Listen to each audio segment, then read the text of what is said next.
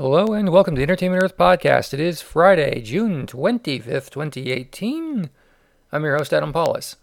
In the news, we've got a lot of stuff, but first, movies. Last week at the box office, your number one movie was Jurassic World with $148.1 million. Last week's number one is number two, Incredibles 2, $80.5 million. I saw both, they're both pretty entertaining. Ocean's 8 was number three with $11.7 million.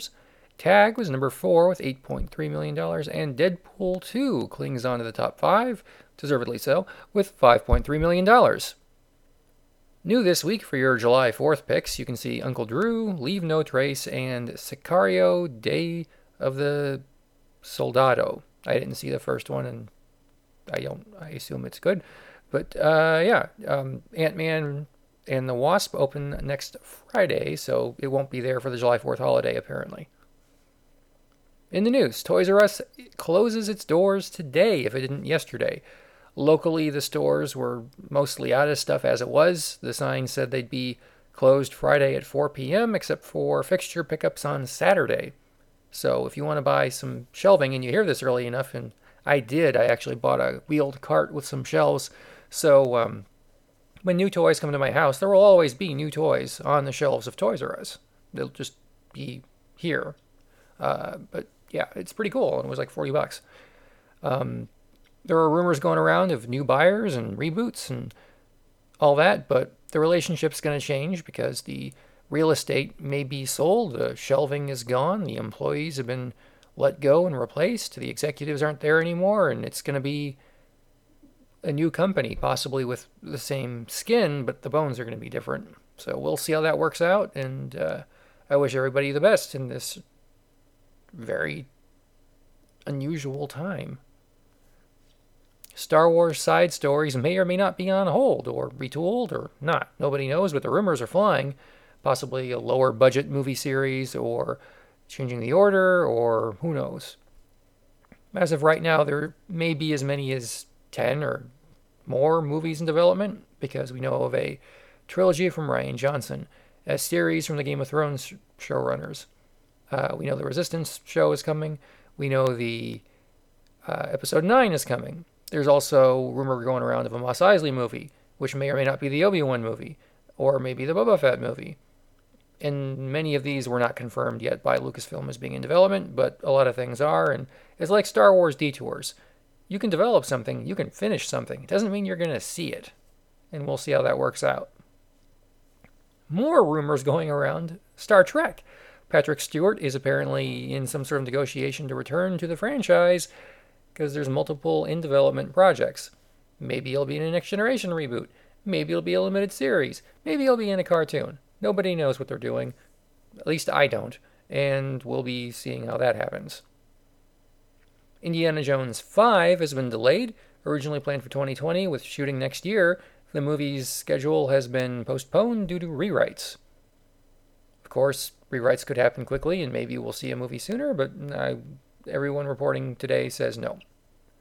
DC has launched a beta version of its streaming service with cartoons, live action Swamp Thing, and comics. It's called DC Universe.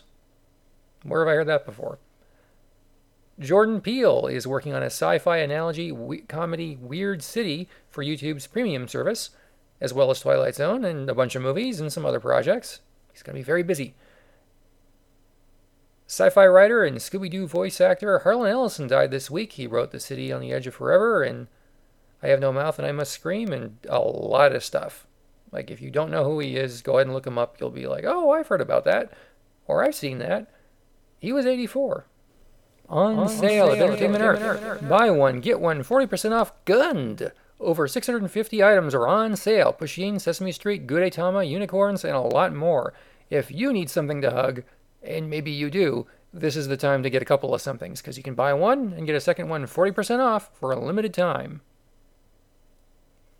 In toy news, uh, the Zoids Wild toy line hit Japan this week. There is no confirmed word for a U.S. delivery, so I bought some from Japan, and they're really great. Um, if you like Zoids, Hasbro sold them in the U.S. previously. Uh, the history of the line is as follows. In the early 80s, Tomy released it as Zoids in Japan, the US, and Europe. Uh, in the mid 80s, Tomy released the line Robo Strux in the US and Europe in slightly different colors with different names. That's where I got on board, and I liked those a lot. Uh, in Japan, they just kept Zoids going for years and years and years. And then in 1994 or so, Kenner brought out Technozoids, which were those Japanese kits in uh, new colors. I, I like those too. It was a competitor for Power Rangers, basically. They were exercising uh, their similar property Zords, because uh, Power Rangers had Zords and Hasbro had Zoids, and now Hasbro has both. They've collected them all. Uh, after that, in the early 2000s, Hasbro brought over the late 90s Japanese Zoids line with an anime and everything else to the US. And that continued for years and years and years. Uh, Tomy was releasing stuff in Japan up until a couple years ago, and then took a little bit of a break while Kotobukiya did their thing, and Hasbro hasn't had American Zoids since, gosh, 90, no, not 90, uh, 2004, 2003. I bought a lot at KB Toys when KB Toys was getting rid of them because it wasn't a huge hit. But Zoids Wild's the new one. It's out now. There are six kits now. They just announced a couple of new pre orders uh, in Japan, and if you're going to Japan, maybe you should pick some up. I like them. Anyway, uh, we also have new pre orders up this week. More on Zoids, of course, as we have it. But Super 7 put up classic 1980 style He Man figures. Masters of the Universe, He Man, Skeletor, Hordak, and Shell- uh, She-Ra are modeled after the original 1980s action figures with the action feature slash attack and all that stuff, but the sculpting is a bit more in line to the uh, 1980s Filmation animated series. So even if you had He-Man as a kid, this is probably closer to the He-Man you pictured in your head when you think back to the uh, character and era.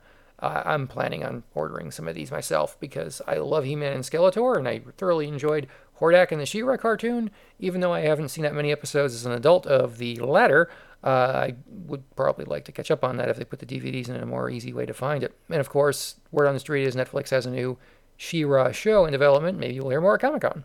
And that's it. Thank you for listening to the Entertainment Earth podcast. You can follow us on our blog at Entertainment Earth or on Twitter at Entearth, Facebook, and many other fine places. I'll see you next time on the Entertainment Earth podcast.